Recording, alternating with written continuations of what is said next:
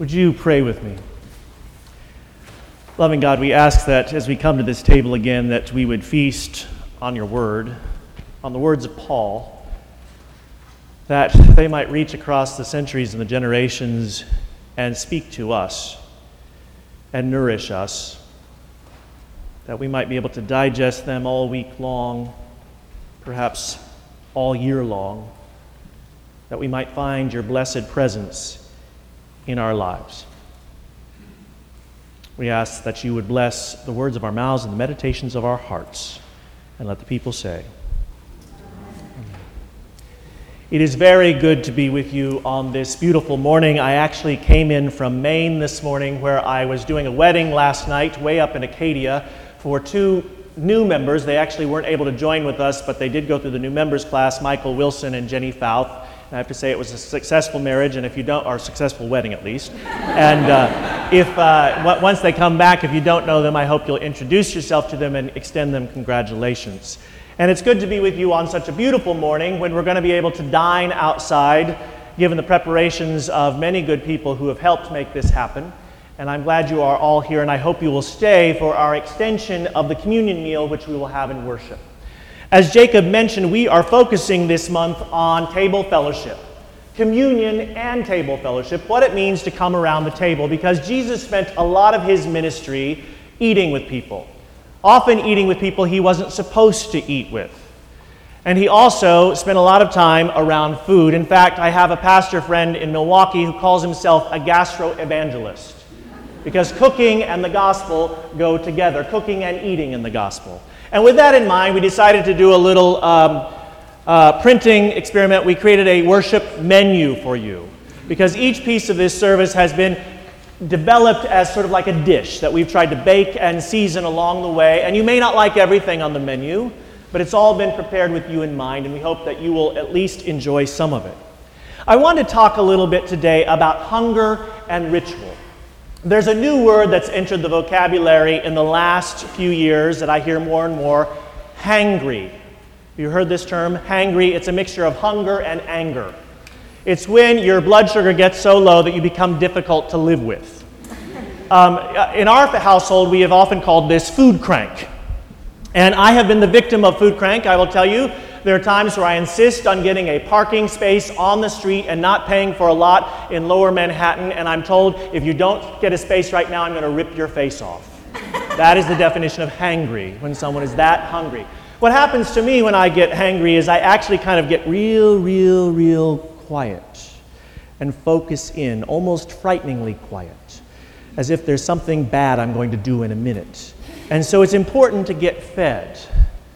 Now, this in many ways is a first world problem, a superpower problem, where usually, actually, real genuine hunger pangs only start until about 12 or 24 hours after your last ingestion of food.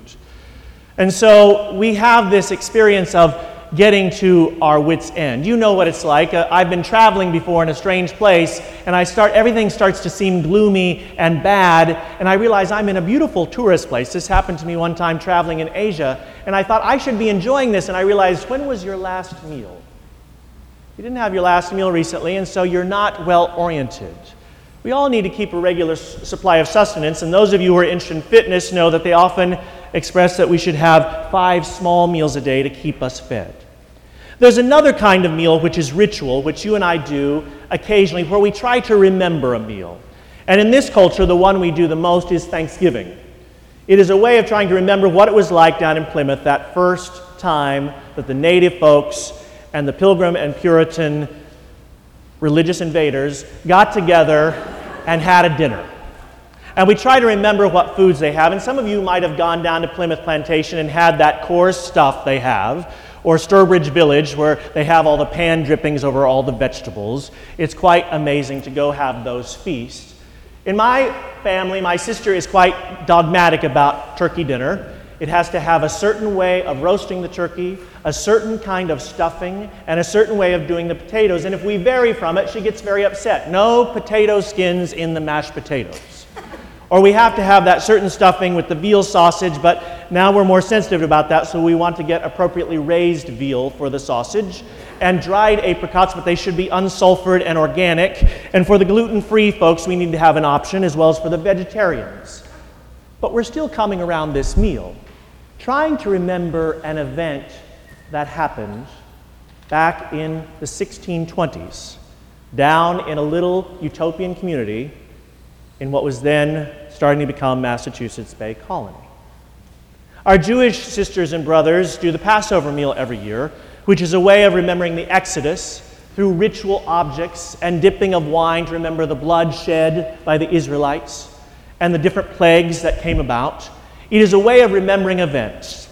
And in the same way, that is exactly what we do at this table. This table says on it, Do this in remembrance of me.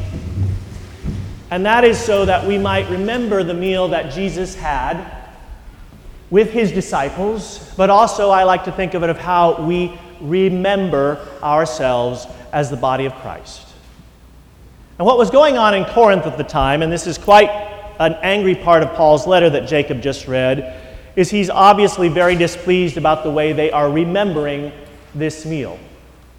In Corinth at the time, they actually probably had this meal in private homes, and there was a hierarchy to a private meal. One of Paul's contemporaries, Pliny the Younger, was at such a dinner in which the host boasted of the elegance and economy of his meal. But here's how it worked the host set the best dishes before himself and a few others and treated the rest to cheap and scrappy food. He had apportioned the wine in small decanters of three different kinds, kind of an ancient wine flight, not in order to give his guests their choice, but so that they might not refuse. He had one kind for himself, and for us, Pliny was one of the guests, another for his less distinguished friends, for he is a man who classifies his acquaintances, and a third glass for his own freedmen or servants and those of his guests. The man who sat next to me noticed this and asked me if I approved of it, and I said no. Then how do you arrange matters at your household? he asked. I set the same before all people. For I invite my friends to dine not to grade them one above the other, and those whom I have set at equal places at my board and on my couches I treat as equals in every respect. What? Even the servants?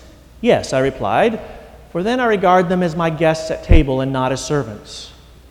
And he went on, It must cost you a lot. And he said, Not at all. Then how do you manage it?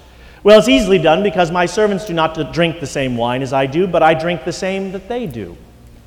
And by Jove, Pliny was a pagan, the fact is that if you keep off gluttony, it is not at all ruinously expensive to entertain a number of people to the fare you have for yourself.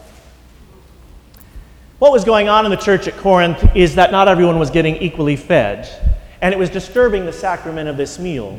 Because when we come to this table, we are all equals, regardless of what our hunger is, regardless of our station in life, Regardless of what the world outside, how the world outside ranks us, we come to this table as equal souls with an equal place at the table. And I would say, whether you believe a little or a lot, or even not at all, this table is set for you, and we do it again and again that we might remember this meal. Now, there is a part that we say in the communion service, which we'll say in a minute, which probably creeps you out. It even makes me a little squeamish. It's when, and we said it in our call to worship.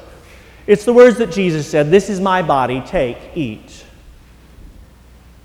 And this is the blood of the new covenant. Drink it all. We were going over these words together and planning worship, and one of my colleagues said, That's really gross.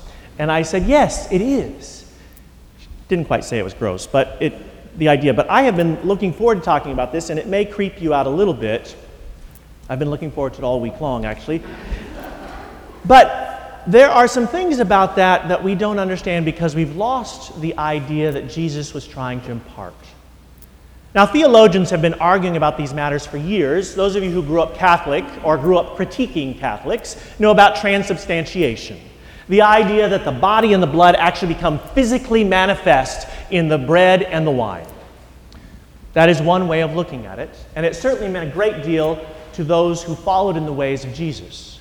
There's also the idea of consubstantiation, that it's not actually in the bread and the drink, but it's beside it. It's right here, it's a blessed presence.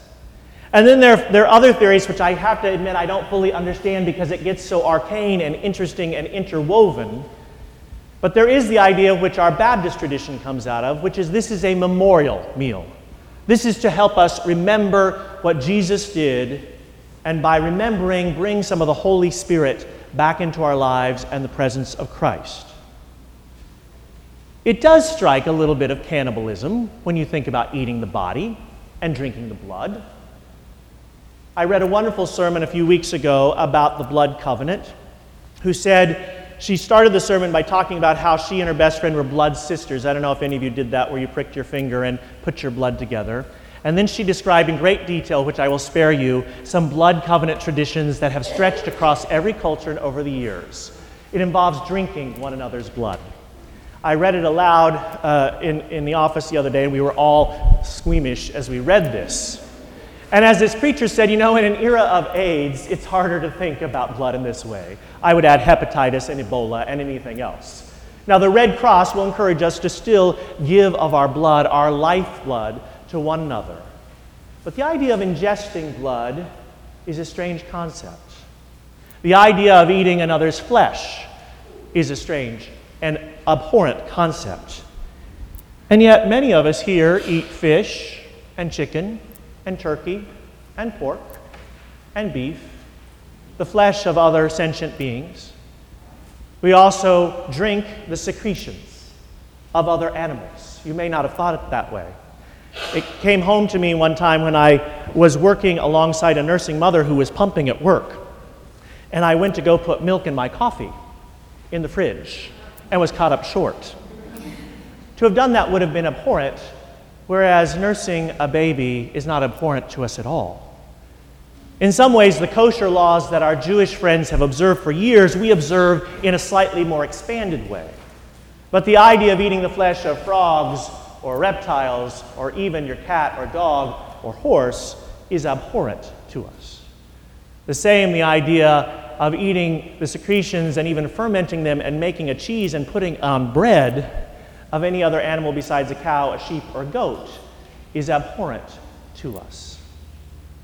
I think in the first century, though, they were acquainted with flesh and blood and body and crucifixions in a way that most of us are not.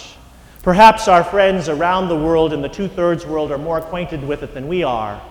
But I imagine if most of us had to visit a slaughterhouse and see what actually goes on, we would stop eating meat. If we had to hear what actually happens. Jesus wanted to impart to his followers that he had a kinship with them. And he knew that one day he would be gone. And they would still be scratching their heads and wondering if he ever even existed. Just like many of us scratch our heads sometimes. And he knew that many of us would wonder what it would mean to follow him. Some people, even to death, even to having their flesh and blood given up. And he wanted us to remember him in that way that we might be so daring and so careful. It was a way of being blood brothers and sisters with him, a way of sharing his flesh with him. Now, I have to tell you, when I do the meal, I think of it as a memorial as a sacramental representation, but it also helps me remember that there is some suffering. And then when I eat of this bread, and when I drink of this fruit of the vine, it is a sacrament, an outward sign of an inward grace. It is much like what we do at baptism. Water that comes out of the Brookline Reservoir is blessed by us and used for a holy purpose. And when we come to this table, this is used for a holy purpose. Because all of us come in here with some hunger. All of us come in here with some hangry with our lives. The day that didn't go well,